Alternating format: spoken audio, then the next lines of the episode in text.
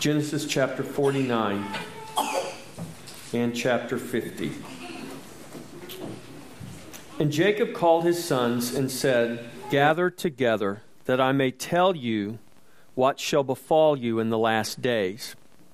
Gather together and hear, you sons of Jacob, and listen to Israel your father. Reuben, you are my firstborn, my might and the beginning of my strength, the excellency of dignity and the excellency of power. Unstable as water, you shall not excel. Because you went up to your father's bed, then you defiled it. He went up to my couch. Simeon and Levi are brothers. Instruments of cruelty are in their dwelling place. Let not my soul enter their council. Let not my honor be united to their assembly. For in their anger they slew a man, and in their self will they hamstrung an ox. Cursed be their anger, for it is fierce, and their wrath, for it is cruel. I will divide them in Jacob and scatter them in Israel. Judah, you are he whom your brothers shall praise. Your hand shall be on the neck of your enemies. Your father's children shall bow down before you. Judah is a lion's whelp. From the prey, my son, you have gone up. He bows down, he lies down as a lion. As a lion, who shall rouse him? The scepter shall not depart from Judah, nor a lawgiver from between his feet until Shiloh comes and to him shall be the obedience of the people, binding his donkey to the vine and his donkey's colt to the choice vine. He washed his garments in wine and his clothes in the blood of grapes. His eyes are darker than wine, and his teeth whiter than milk. Zebulun shall dwell by the sea, by the haven of the sea. He shall become a haven for ships, and his border shall adjoin Sidon. Issachar is a strong donkey lying down between two burdens. He saw that rest was good and that the land was pleasant. He bowed his shoulder to bear a burden and became a band of slaves.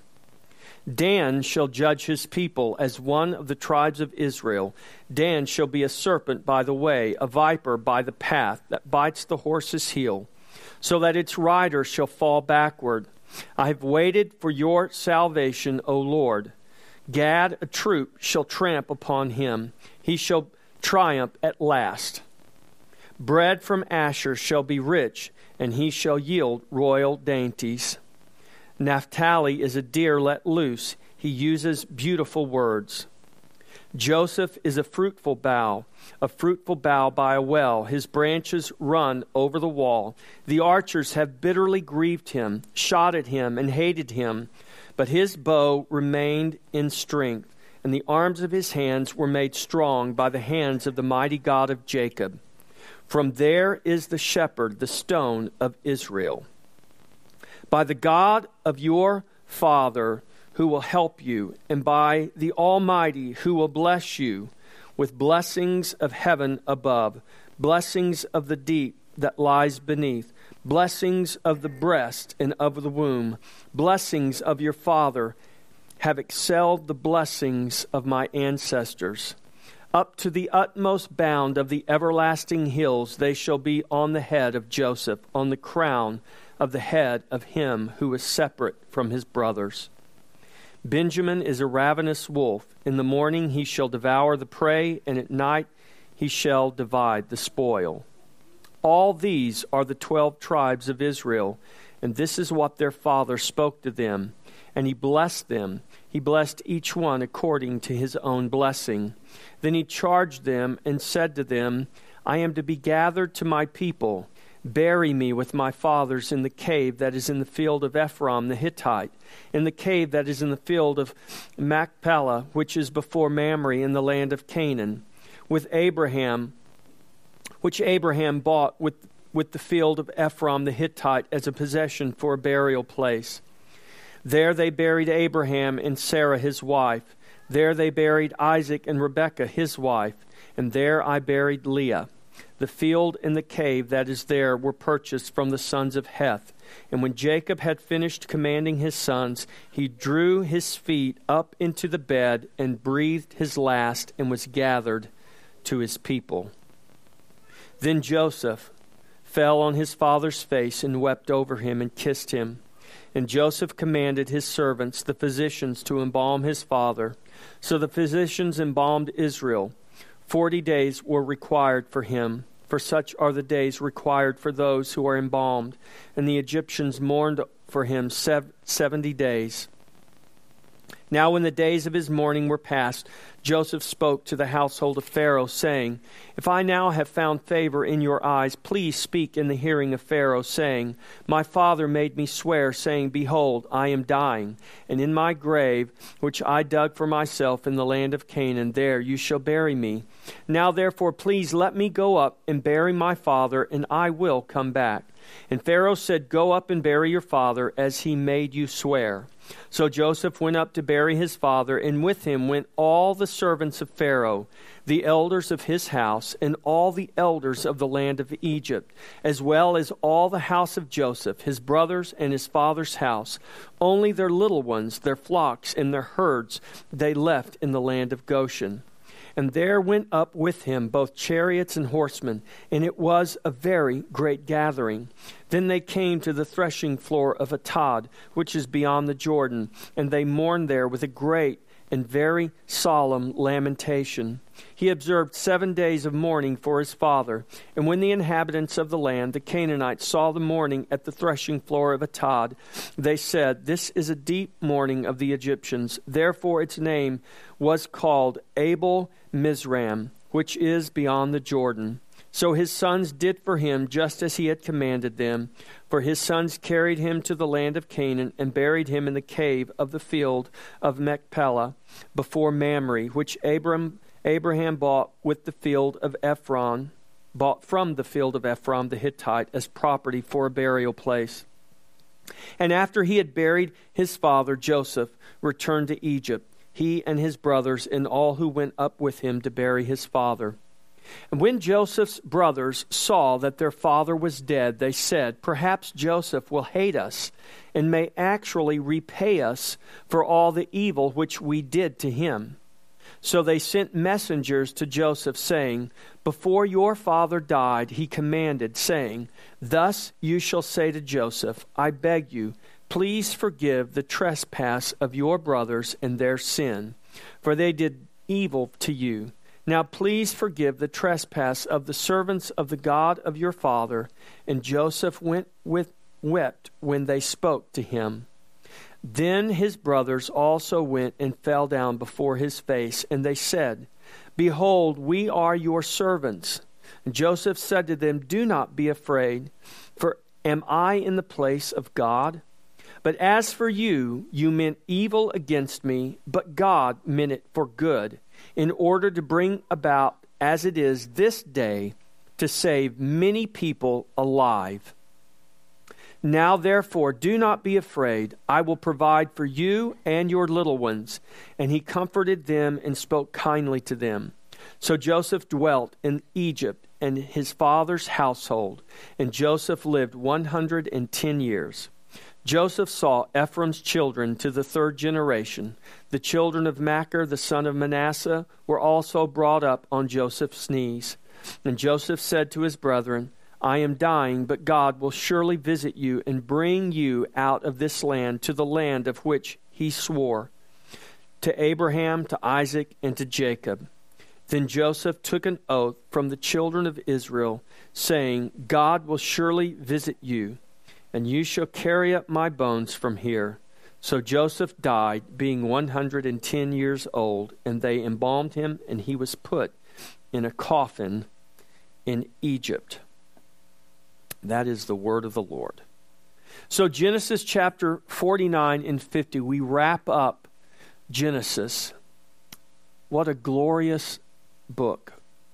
What a spectacular story God has weaved together for us. And this is just the first book of the Bible. So, here in Genesis chapter 49, this chapter records for us actually a poem. This is a poem that Jacob speaks to his sons.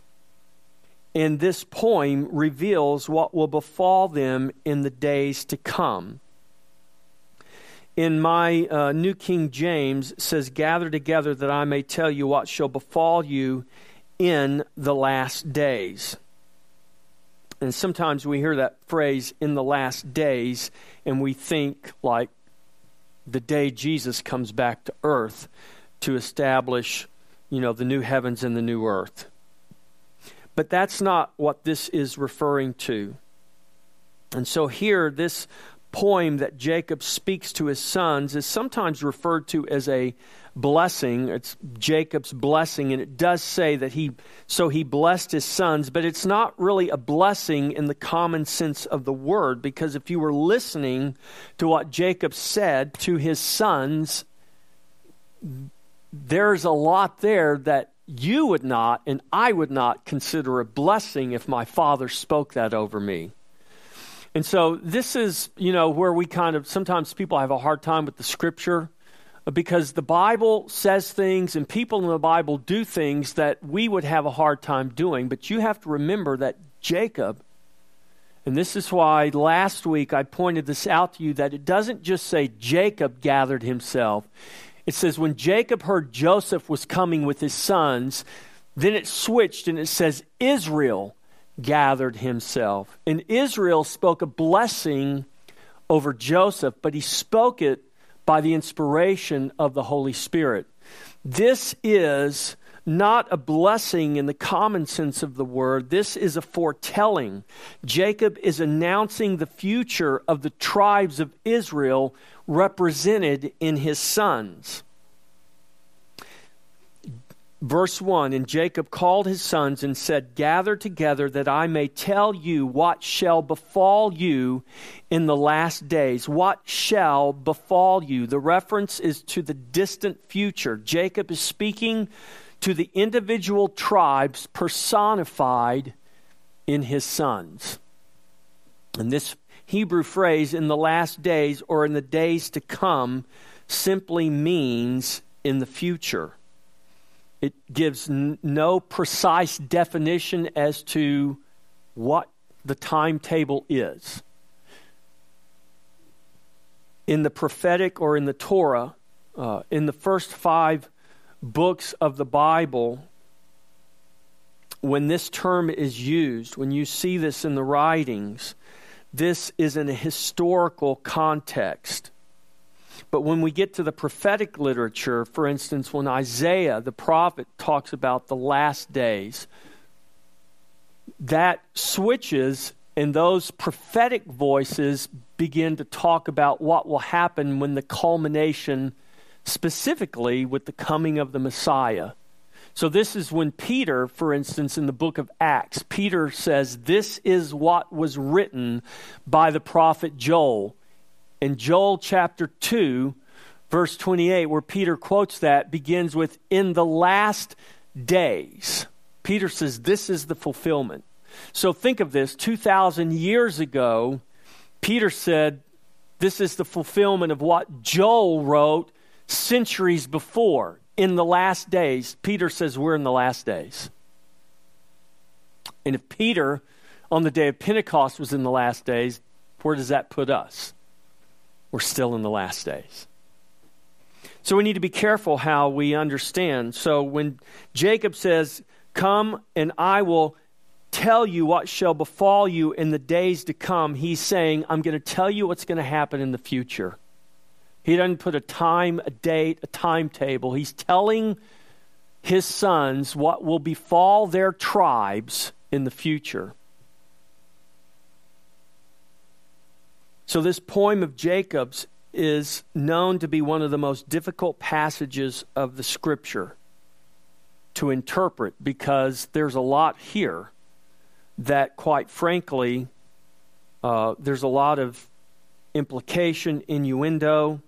Uh, it's not just how do we interpret, some of it's very clearly seen. We're going to talk about one section in particular so it's not only the meaning of all that's being foretold, but how the poem is constructed also lends to its difficulty and its mystery. In other words, it holds specific meaning and it was constructed in a specific way for a specific purpose. So you might think that as Jacob is, it's kind of, you don't think of it as a poem, but Jacob is, by inspiration, he's, he's quoting poetry to his sons. This is like a song. It's, it's a, we're reading it in English, but if you read it in Hebrew, you would, you would see this is, this is constructed, it's poetry.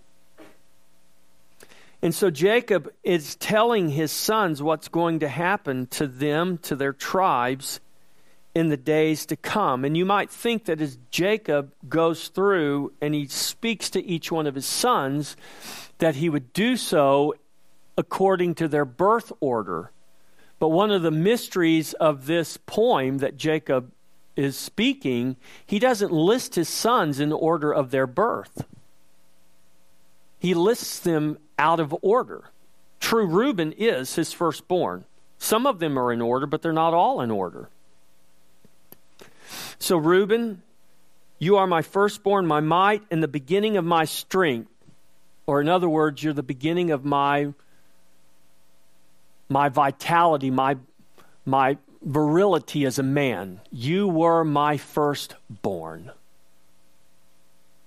what God promised in making Israel a great nation, you were the first answer to that promise that would come through me, your father Jacob. But then you see it kind of goes downhill from there for Reuben. Reuben slept with Jacob's, uh, the mother of some of Jacob's sons, Bilhah, which was Rachel's servant. Reuben and Bilhah had an illicit affair on Jacob's own bed and Reuben is cut out of. Um, you'll see later on, you, you, throughout the scripture, you see later on the scripture, Reuben is taken out, and, and Ephraim and Manasseh are inserted in here because of what Reuben did. And history will tell us. So we have the the luxury of hindsight. In history, we can go back in history and we can see that indeed what Jacob says in these thumbnail sketches of their future indeed did come to pass. Long after Moses, who wrote this down, long after the children of Israel came out of Egypt and established themselves in the promised land, and during the times of the judges and the kings, uh, and into their captivity, we see what happened to these tribes. And Jacob is right on. And you know why he is? Some people would say, well, this was written long after and it was constructed. No. It's because it is the holy, inspired Word of God. And Jacob, under inspiration of the Holy Spirit, tells the tribes of Israel what shall befall them in the future. And he does it in obedience to the Spirit of God. And so the sons are not listed in order. There are things here that don't make sense at first notice. But yet, when we go back and we look with the benefit of hindsight, it's revealed that the prophetic and the historical accuracy of Jacob's words are uncanny. So let's look at one section of this I want to look at verses 8 through 12. This is Jacob's foretelling of what will happen with the tribe of Judah. Judah, you are he whom your brothers shall praise. Your hand shall be on the neck of your enemies. Your father's children shall bow down before you. Judah is a lion's whelp, a young lion.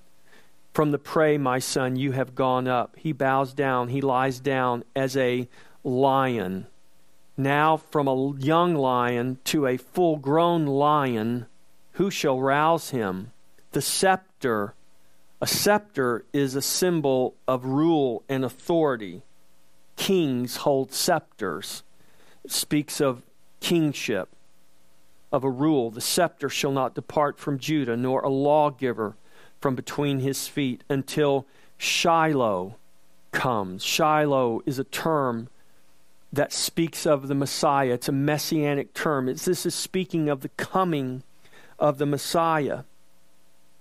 To him, to who?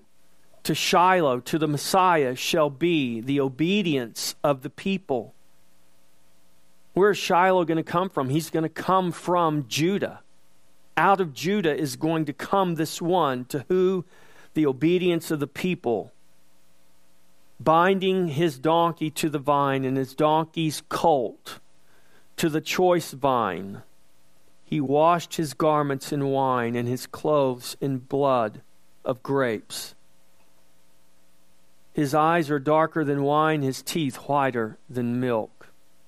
This is all symbolic language. It's all language that's describing to us the Messiah. We can see just in this, think of Jesus, how did Jesus ride into Jerusalem? He rode in on a donkey's colt. He sent his disciples to go get a donkey. Not just any donkey, but a donkey that had never been ridden before.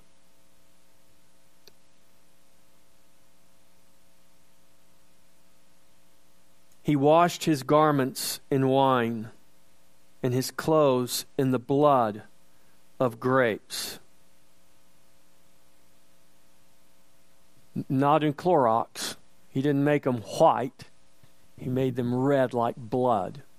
Why? Because by the blood we are washed white as snow. We are purified. So you see the symbolic language here where Jacob, in these words, for the tribe of Judah, we see Jacob foretelling the coming of the Messiah, who is the lion of the tribe of Judah. John in Revelation 5 5, in his vision, he sees the one. It, it said in Revelation, Who is worthy to open the scroll? And John said, No one stepped forward. There was no one worthy. And I began to weep. But one of the elders said to me, Do not weep. Behold, the lion of the tribe of Judah, the root of David, has prevailed to open the scroll and to loose its seven seals. After Jacob gathers his sons and declares the things concerning the tribes, he gathers himself back into bed and he dies. And the picture reveals that Jacob purposefully did what he did. He got out of his bed, he gathered himself up, he prophetically proclaimed these things over the tribes of Israel. Then he purposefully gathered himself, put his feet back in his bed, and the Bible says he breathed his last and was gathered to his fathers.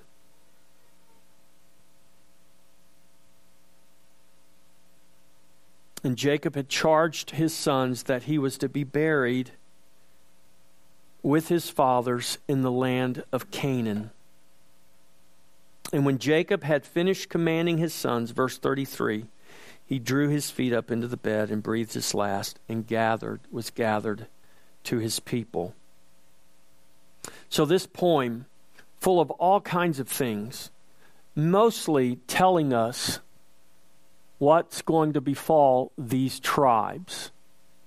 And so, why is it that, that God wrote this section of Scripture the way he did? Well, we really don't know. Why did he list the sons out of order? But yet, there's an order to them that makes perfect sense. For instance, when you get to verse 13 and verse 14, verse 13 says, Zebulun shall dwell by the haven of the sea, and Issachar is a strong donkey. Issachar was born before Zebulun but in the scripture, Zebulun is always listed before Issachar. Here, because of this prophetic utterance of Jacob, and we know historically that, that Zebulun became a more powerful, preeminent tribe than Issachar did. And Issachar kind of. Now, did that happen because Jacob said this? Or did Jacob say this because Jacob knew that was going to happen? Yes, both are right. Jacob said this by inspiration of the Holy Spirit, maybe not even understanding why he was saying what he was saying. Yet we can go back and we can see the prophetic accuracy, the historical accuracy of the things that Jacob says here. What does that tell us about the Word of God? It reveals to us the purposeful depth and the hidden riches in God's Word. So the proverb says that it's the glory of God to conceal a matter, it's the honor of kings to search out a matter. And if you're wondering whether you're a king or not, the Bible says that God has made us in Christ Jesus kings and priests. We have been made in Christ kings and priests unto our God. That's the book of Revelation, that's the scripture. So it's your honor to search out the things that God has put in His Word. And this is just one example of how God has filled His Word with a depth and a mystery of hidden riches for us to go to. And you might say, well, what do these tribes have to do with me? I'm not Jewish, I don't belong to them. And that's why I wanted to point out to you Jacob's specific admonition to his son Judah because it actually does affect you and it actually is important for you. Because through Judah came the Messiah, Jesus Christ. That is the scepter. That is the lawgiver. That is Shiloh who is to come. That is the one who has washed his garments in the blood of grapes. That is the one who shed his own blood for us so that we, though our sins were as scarlet, shall become as white as snow. In the words of the prophet Isaiah. Now look at another here. Look in verse 22. He says, Joseph. He begins to talk about Joseph. And this is mysterious as to why Jacob says, when we get down to verse 20, 24, in the middle part, says, By the hands of the mighty God of Jacob, and then in parentheses, as an aside, it says, From there is the shepherd, the stone of Israel. That is an allusion to Jesus Christ. Well, Jesus didn't come through the tribe of Joseph, Jesus came through the tribe of Judah. It seems that that should be placed under Judah's portion of this poem, not Joseph's portion of this poem. But look closely at what the scripture says. And by the hands of the mighty God of Jacob, from there is the shepherd, the stone of Israel. He's talking about Joseph. But remember why Joseph was sent to Egypt to begin with. Joseph didn't go to Egypt voluntarily. Joseph didn't say, Here, I'll go to Egypt and live as a slave and nearly die and leave my family and my loved ones and all that's familiar to me. Joseph didn't volunteer for that. He didn't sign up for that. He was forced into that. He was carried away unwillingly as a slave with no idea what was getting ready to happen. But because, remember, because Joseph was carried away as a slave, and I just read to you what we've been reading. I've read this every time we've studied Genesis once we've gotten to Joseph. Verse 20 Joseph's words to his brothers, But as for you, you meant evil against me, but God meant it for good in order to bring it about as it is this day to save many people alive. And that saving many people alive wasn't just Joseph saving a bunch of Egyptians and his household from the land of Canaan. Because, because of what Joseph did, because God sent Joseph to Egypt. God, through Joseph, by raising up Joseph in Egypt, God preserved the shepherd, He preserved the stone that would come, not from the tribe of Joseph, but from the tribe of Judah. In other words, Judah would have died had it not been for Joseph. And if Judah would have died and Jesus wouldn't have come through Judah, we would not have a Savior to call upon today. We wouldn't be here preaching this message. You wouldn't be here listening to me. You wouldn't have a Bible that you would be reading because it all would have just ended right there. But you know why it didn't? Because it wasn't up to you and I, it wasn't up to a man, this was not man's plan. This was not your plan. This was not my plan. This is God's plan and the sovereign God of creation. This is why you need, to be, you need to be in such awe of who God is. This is why you need to have such awe at your salvation. The fact that God has saved you, the fact that God brought you into life, the fact that God made you part of this covenant, the fact that God brought you into His the very life of his son, gave you that life, raised you up with him, seated you with him in heavenly places. When you were dead in sin, he made you alive in Christ, he raised you up in Christ. God, God did that. And his plan to do that wasn't after you got here and he checked you out to see whether you were going to be worthy of it or not. God's plan to do that was before there was a sun, a moon, a stars, or a universe, or a black hole, or galaxies, or anything that we know of in the created realm. Before there was a created realm, this was the plan and the purpose of God. Joseph went to Egypt because in the eternal counsel of God, it was his plan and purpose to preserve Judah through Joseph. It was his plan and purpose to bring Jesus Christ through the lineage, through the tribe of Judah, and to use Joseph to preserve the shepherd and the stone to make sure that Judah made it through the famine so that you and I could be here today to call upon the name of Jesus Christ for salvation. That wasn't your plan, folks. That was not my plan. That was no plan of man. That was the eternal plan of God. And this is exactly what Joseph is telling his brothers. So Jacob dies. Joseph falls on the face of his father and kisses him, makes arrangements for his burial. And look here. Look here in verse 15 of, of Genesis chapter 50. It says, When Joseph's brothers saw that their father was dead, they said, Perhaps Joseph will hate us and may actually repay us for all the evil which we did to him. Do you know up until this point, it's not recorded in the scripture that Joseph's brothers have said to him, Gee, Joseph, we're really sorry?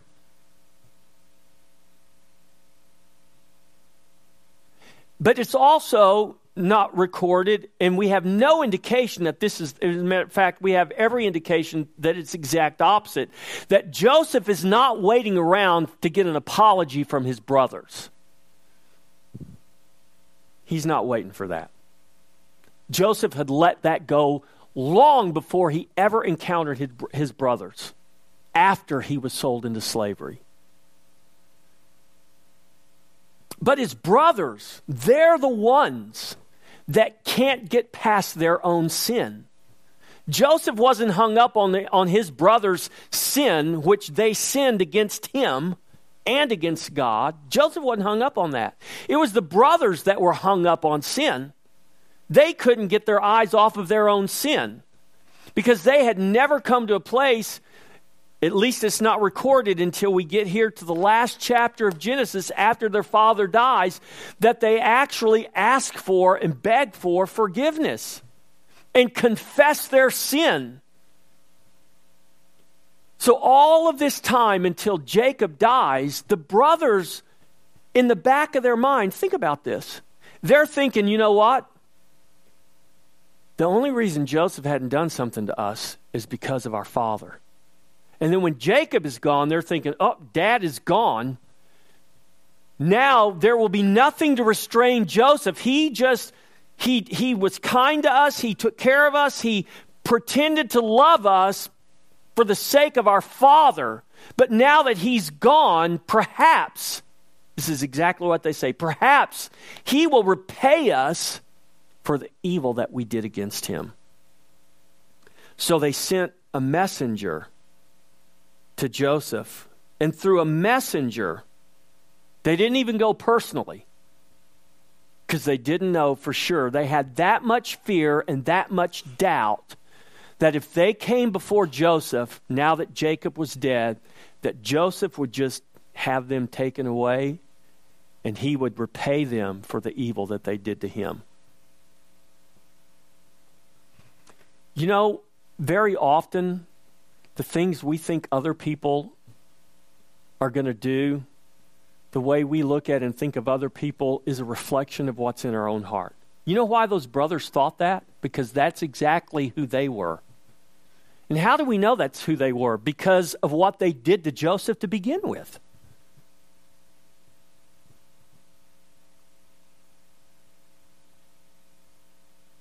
There was still something not right in their heart toward their brother.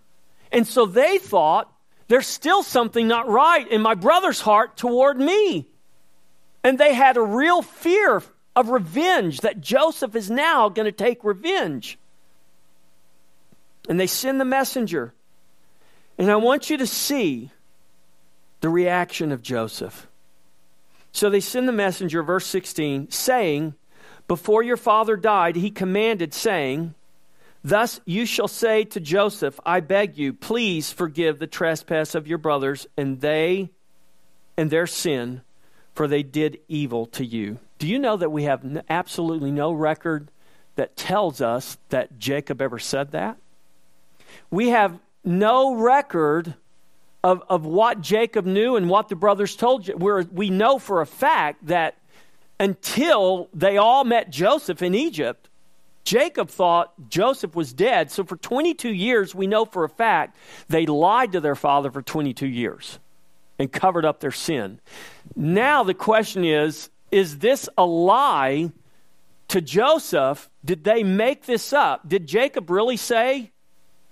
Or are they grasping straws, hoping, because what do they have to lose?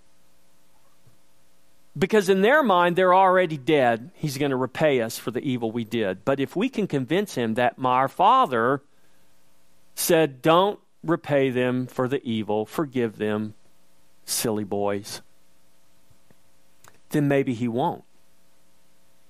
We don't know whether Jacob really said this or not. The, con- the conventional wisdom is this is something the brothers made up in desperation.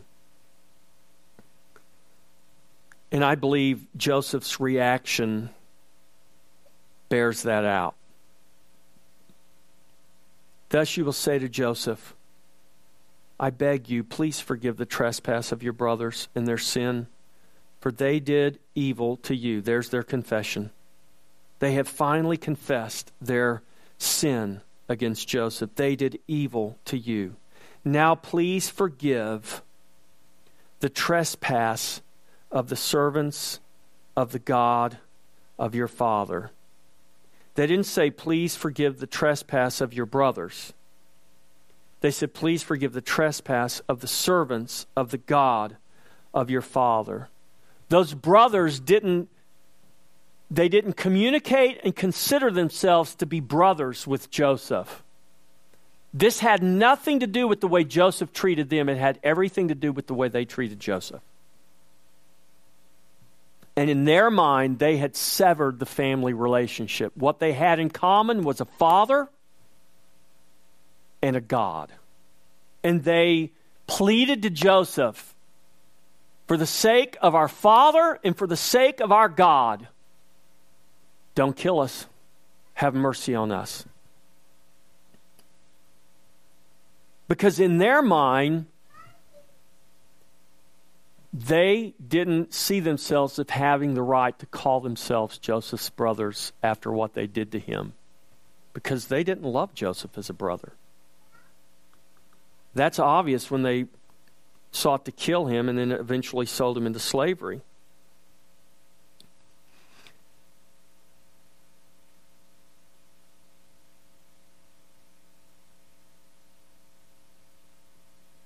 And look what it says. And Joseph, the last part of verse 17, and Joseph wept when they spoke to him. So they send a messenger. Evidently, the messenger, uh, they, they find out the coast is clear. They come to Joseph, and when they come to Joseph, they say to Joseph, Please forgive us for the sin, the trespass that we have committed against you.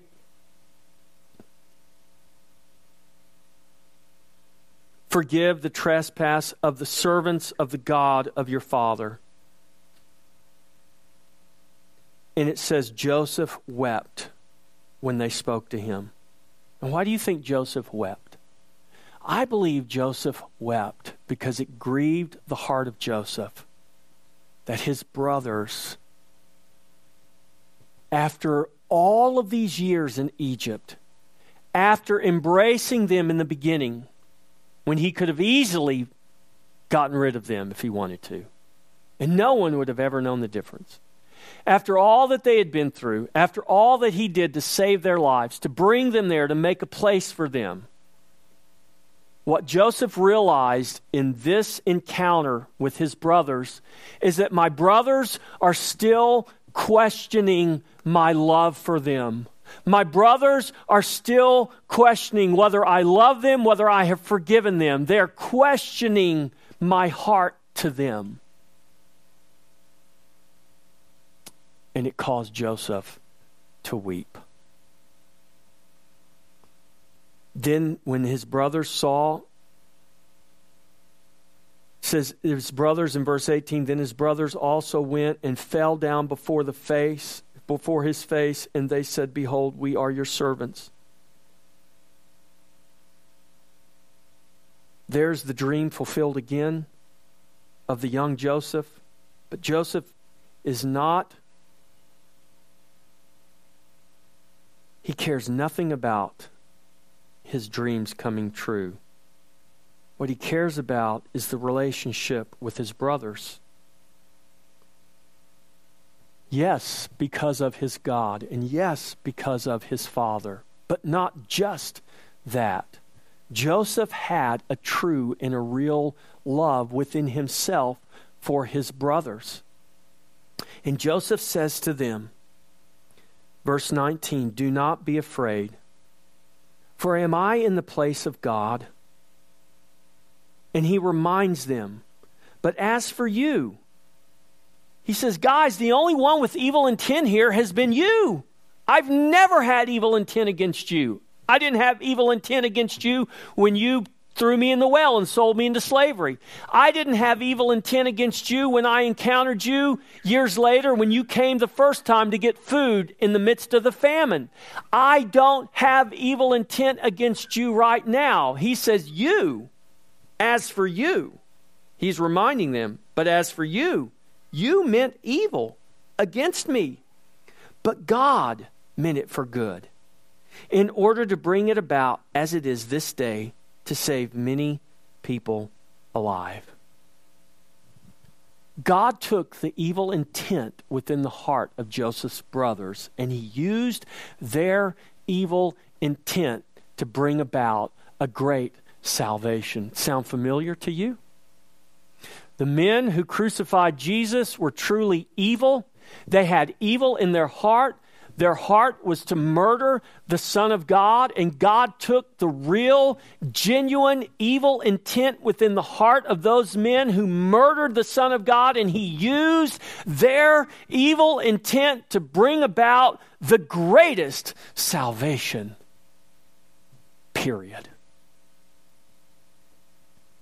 This is what we see in a type, in a shadow, in a microcosm with Joseph and his brothers and the salvation he brings to Egypt and the land of Canaan and the world at that time.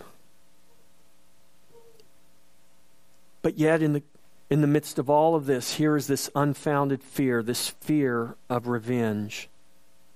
But Joseph reminds them, You meant evil against me, but God meant it for good. And he says, Now, brethren, do not be afraid. Joseph's brothers' fear of revenge after Jacob's death was unfounded. What they did not know is that Joseph had let go of all of that bitterness, all of that unforgiveness, if there was any there, and I'm sure there was. But here's what God did this is what the Spirit of God does in our lives He takes us he puts us in circumstances we would not put ourselves. He takes us to places we would not go ourselves. He causes us to encounter and deal with things we would never do and deal with ourselves. And he does that. And the whole time he's working out the bitterness, the unforgiveness. He's working out the fear. He's working all of those things out of our life. He worked that out of Joseph's life.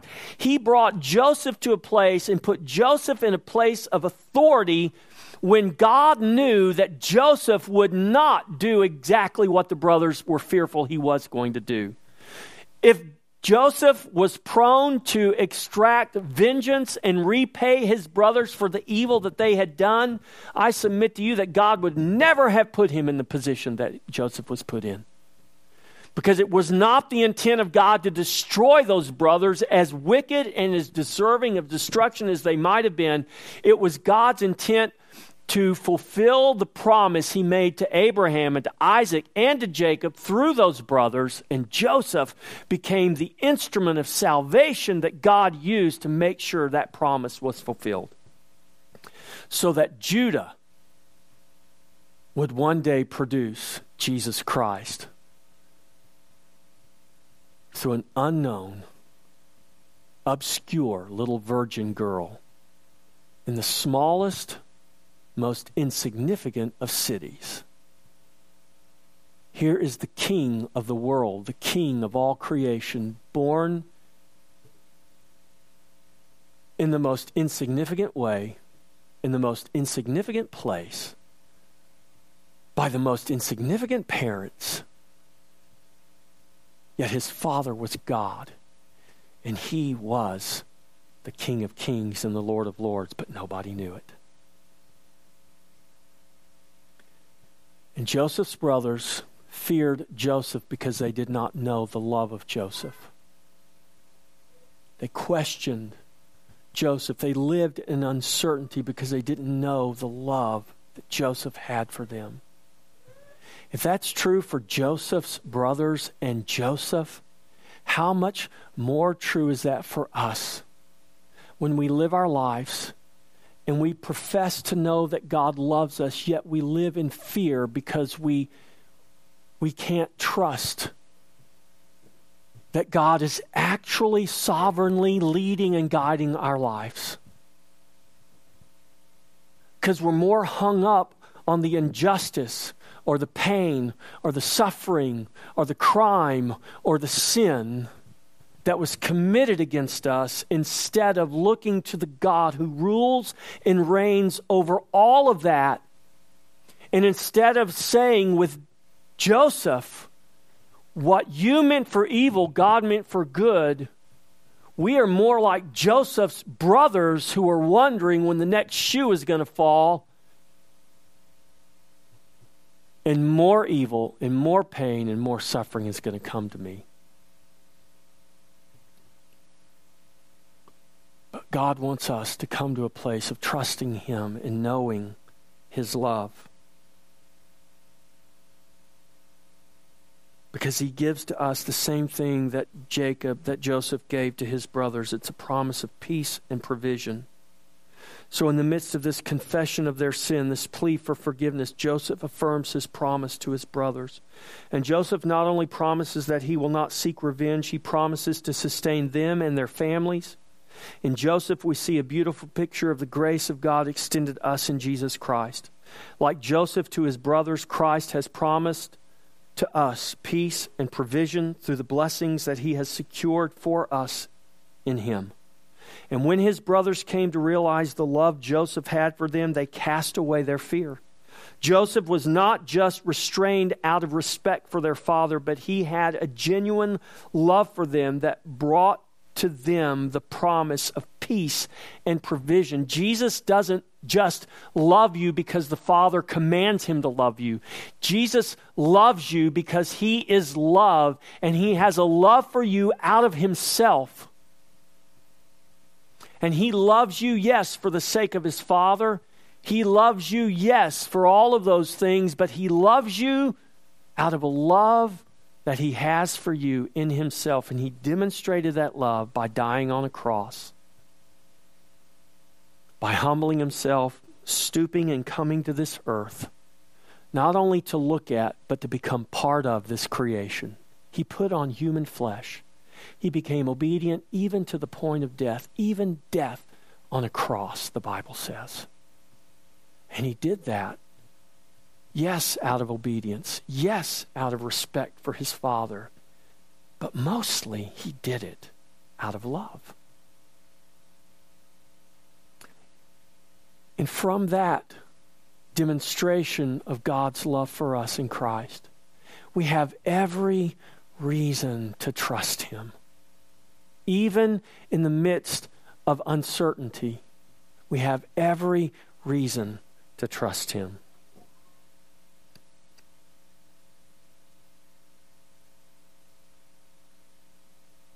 Joseph, through many trials, came to realize and trust the providence of God. He reassured his brothers with the promise of peace and the promise of provision. He affirmed God's providence and God's deliverance, and he died in faith. He tells them, He said, God will visit you. God will come and God will visit you, and He'll take you back to the land of promise. Now, what what is glaringly obvious there to me is that Joseph gave them the promise that God would come and visit them and deliver them, but Joseph did not tell them when or how that was going to happen. What do you think they would have thought if Joseph would have said, Well, you're going to be here over 300 more years and you're going to become slaves? It's going to be really miserable for you guys. But don't worry, God's going to come visit you one day. That's not what happened. He, he just gave him the promise, and it's a true word. It was a true promise. And yes, there were 300 more years of misery in Egypt. Misery you and I can't even imagine. But God kept his promise. We want to get hung up on the misery. God says, stop looking at the misery and start looking at the promise. I'm Lord of the promise and I'm Lord of the misery.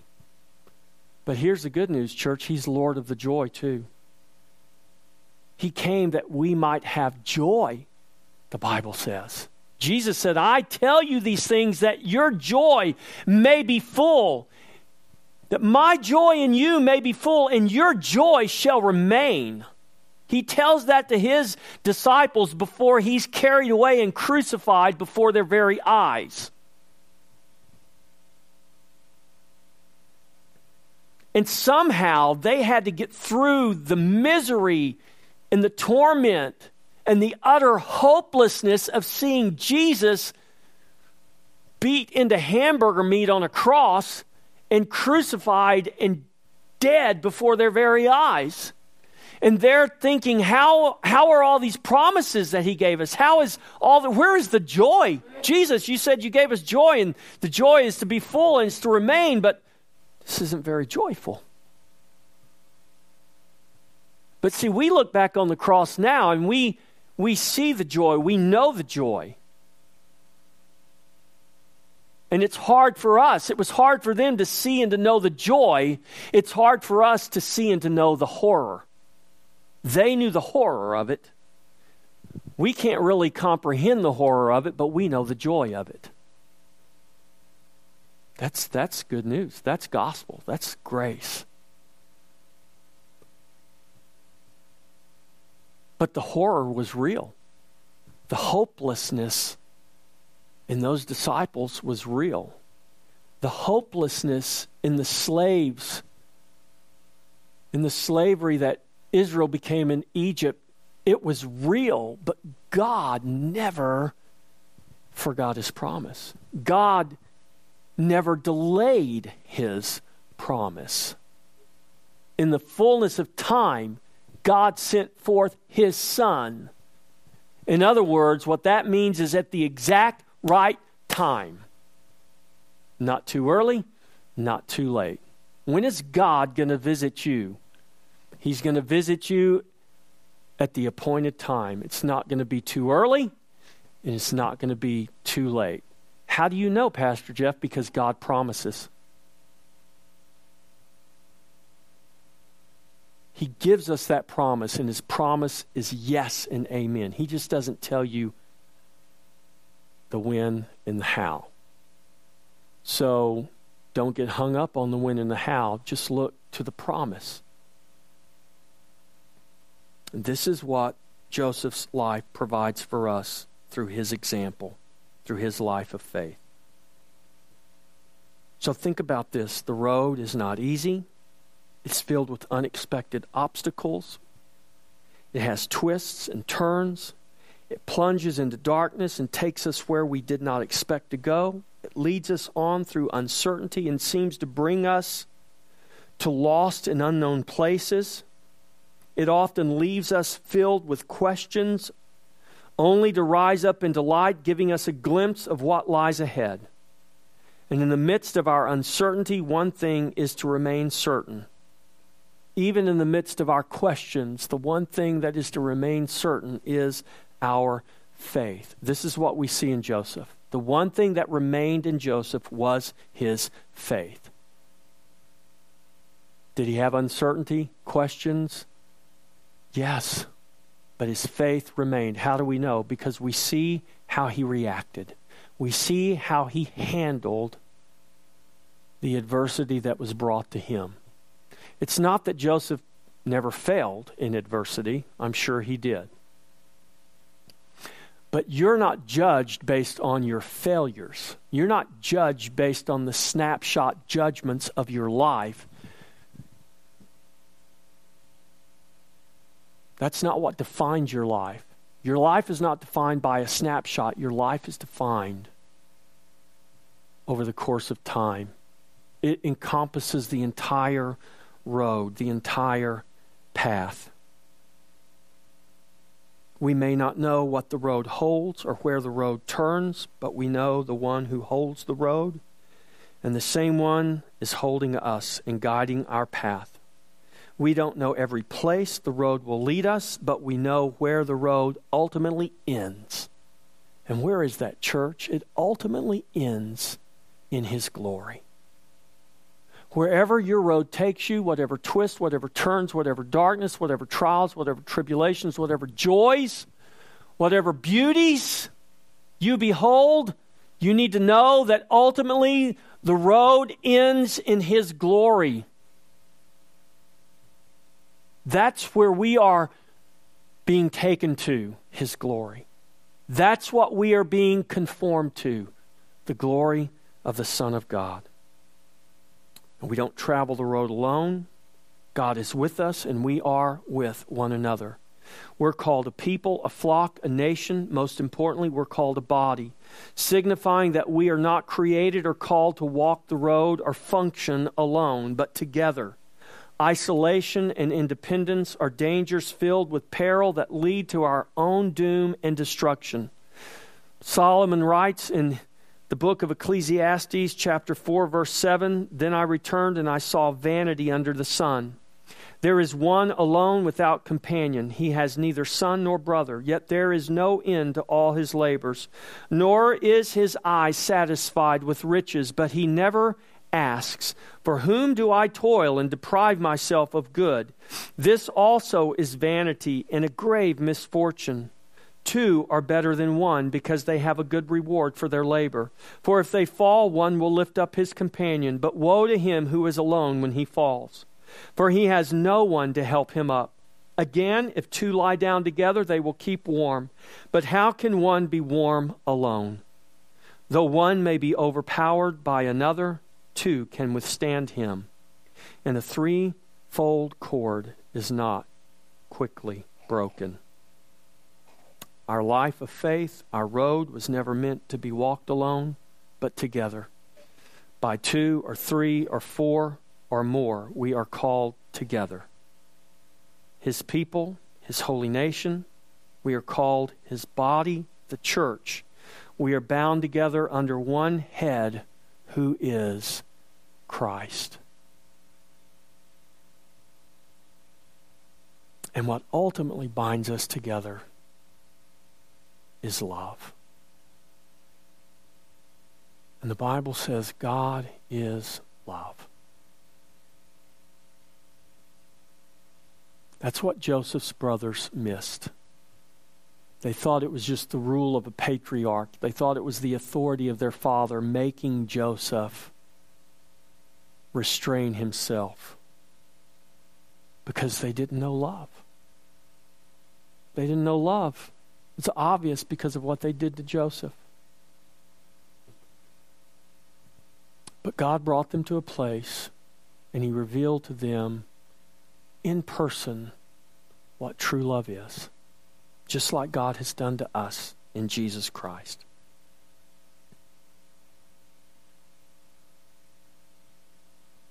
When all else may seem uncertain, let this one thing be certain. Let your faith and let love be certain. Trust Him in all things. Love Him. Love the brethren in all things, and walk by faith and not by sight. Whatever is meant for evil, God meant it for good. Whatever is meant for evil, God meant it for good. Trust that. This is our faith in our sovereign Lord who rules and reigns over all. So, my challenge to you is simple it is to trust Him no matter what. Do not trust what you can or cannot see, but trust the one who is invisible yet clearly seen as he works all things together for good to those who love him and are the called according to his purpose. I believe that defines all of you because you're here today. Because you're not here today by accident. You're not hearing these words by accident. God ordained it. Take heed to his word. Let's all stand and let's pray.